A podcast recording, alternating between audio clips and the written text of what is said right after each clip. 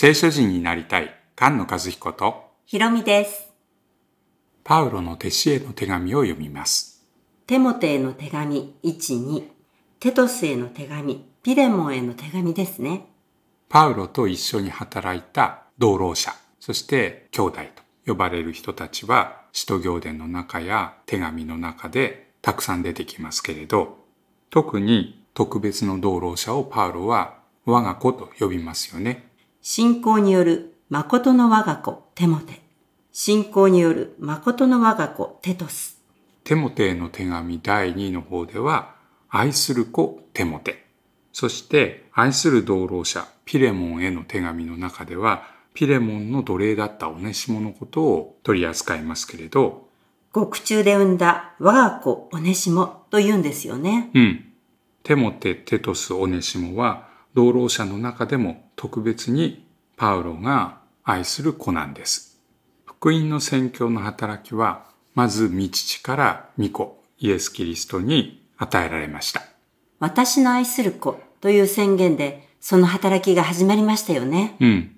父から子に与えられたその責任、使命が相続される話は聖書の中に何度か出てきますけれど、モーセとヨシュアのことを思い出しますよね。うん。ヨシュアはモーセにずっと一緒についていて、忠実に歩んでいた。シナイ山に登って10回もらう時にも、随分上の方まで一緒に行ったんですよね。そうなんですよね。そして父モーセの働きを相続して約束の地に入って父の命令を守ってその祝福をイスラエルの民にもたらしました。テモテたちと同じように、信仰の戦いを戦ったんですよね。うん。強くあれ、大しくあれ、恐れるな、という言い方が、この手紙にも出てきますよね。うん。テモテはエペソの教会に使わされ、テトスはクレテに使わされています。父の模範に倣って、同じ心を持って、その働きをするんですよね。うん。ミコイエスが十二弟子を送り出す時にも、私の命令を守るように、私は共にいます。と言って送り出しましたよね。ダビデもその子ソロモンにその使命を相続して、主の命令に歩むようにっていうことが強調されてますけれど、父の模範に倣う、父に似たものになる。それが愛する弟子を教える教え方みたいですよね。ヨハネ福音書の最後の弟子たちへの教えもそうでしたよね。うん。神様の命令を守る。それが神を愛することだ。ということを何度も強調していました。父が愛する子に命令を守って生きよと何度も何度も繰り返し語りかける書物は信玄ですよね。うん。信玄は言ってる内容自体は難しくありませんし、身近な感じがしますよね。この弟子たちへの手紙、テモテ、テトス、ピレモンへの手紙も内容難しくないですよね。うん。具体的で身近な感じがします。ただ、信玄がうまく生きていくためにっていう目的ではないし、これらの手紙も教会を上手に運営していくためにという手紙ではないんですね。そのことももちろん書いてありますけれど。信玄は王様の子供に教える知恵なんでしょそしてその知恵は家を建て上げる知恵、国を治める知恵なんだよね。そうなんですよね。このテモテ・テトス・ピレモンもその神の家を建て上げる知恵と言えますよね。信仰の戦いというのはこの知恵の戦いなんですね。信玄にも強調されているように善人と悪人を裁く知恵。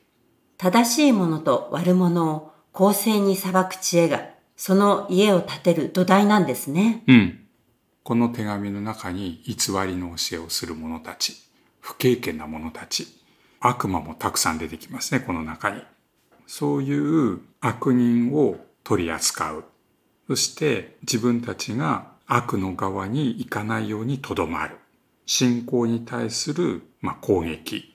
愛に対する攻撃から神様の民を守るように、このパウロの弟子たちが働いています。第一テモテの3章に教会のリーダーを選ぶ時の条件が書いてありますけれどその中でもその治める者たちはまず自分の家を治めるこれがとても強調されてます自分の家庭をよく治め十分な威厳を持って子供を従わせている人でなければなりません。自分自身の家庭を治めることを知らない人がどうして神の教会を世話することができるでしょうか？それは監督の条件のところですけれど、執事の条件の中にも、執事は一人の妻の夫であって、子供と家庭をよく治める人でなければなりませんと書いてあります。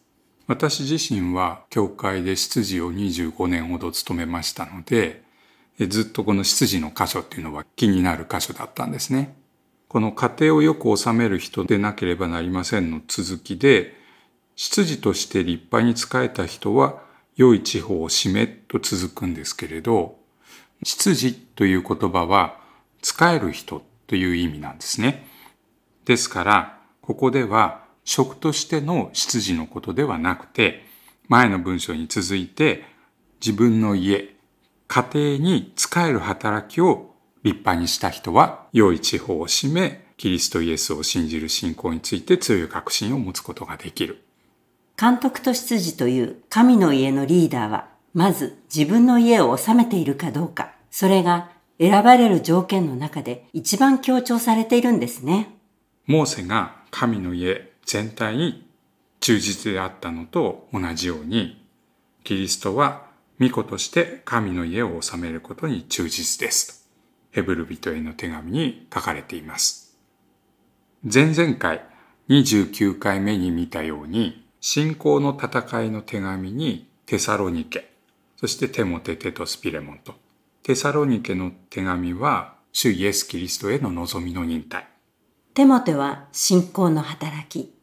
テトスとピレモンは愛のロークですね。信仰の働きというのは、主イエス・キリストの言葉を信じるかどうかということなんですね。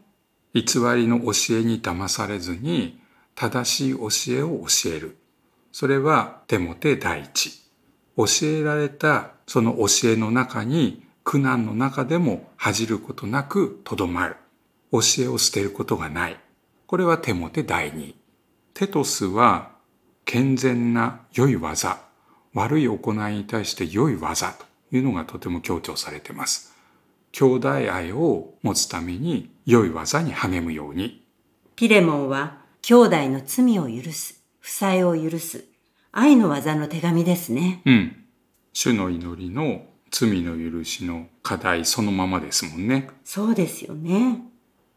ヨシュアが強くあって知恵の霊に満たされて約束の地を獲得したように、ソロモンが知恵を求めてダビデの家を建て上げていったように、パウロとパウロの愛する子たちは神の家を建てる戦いをしています。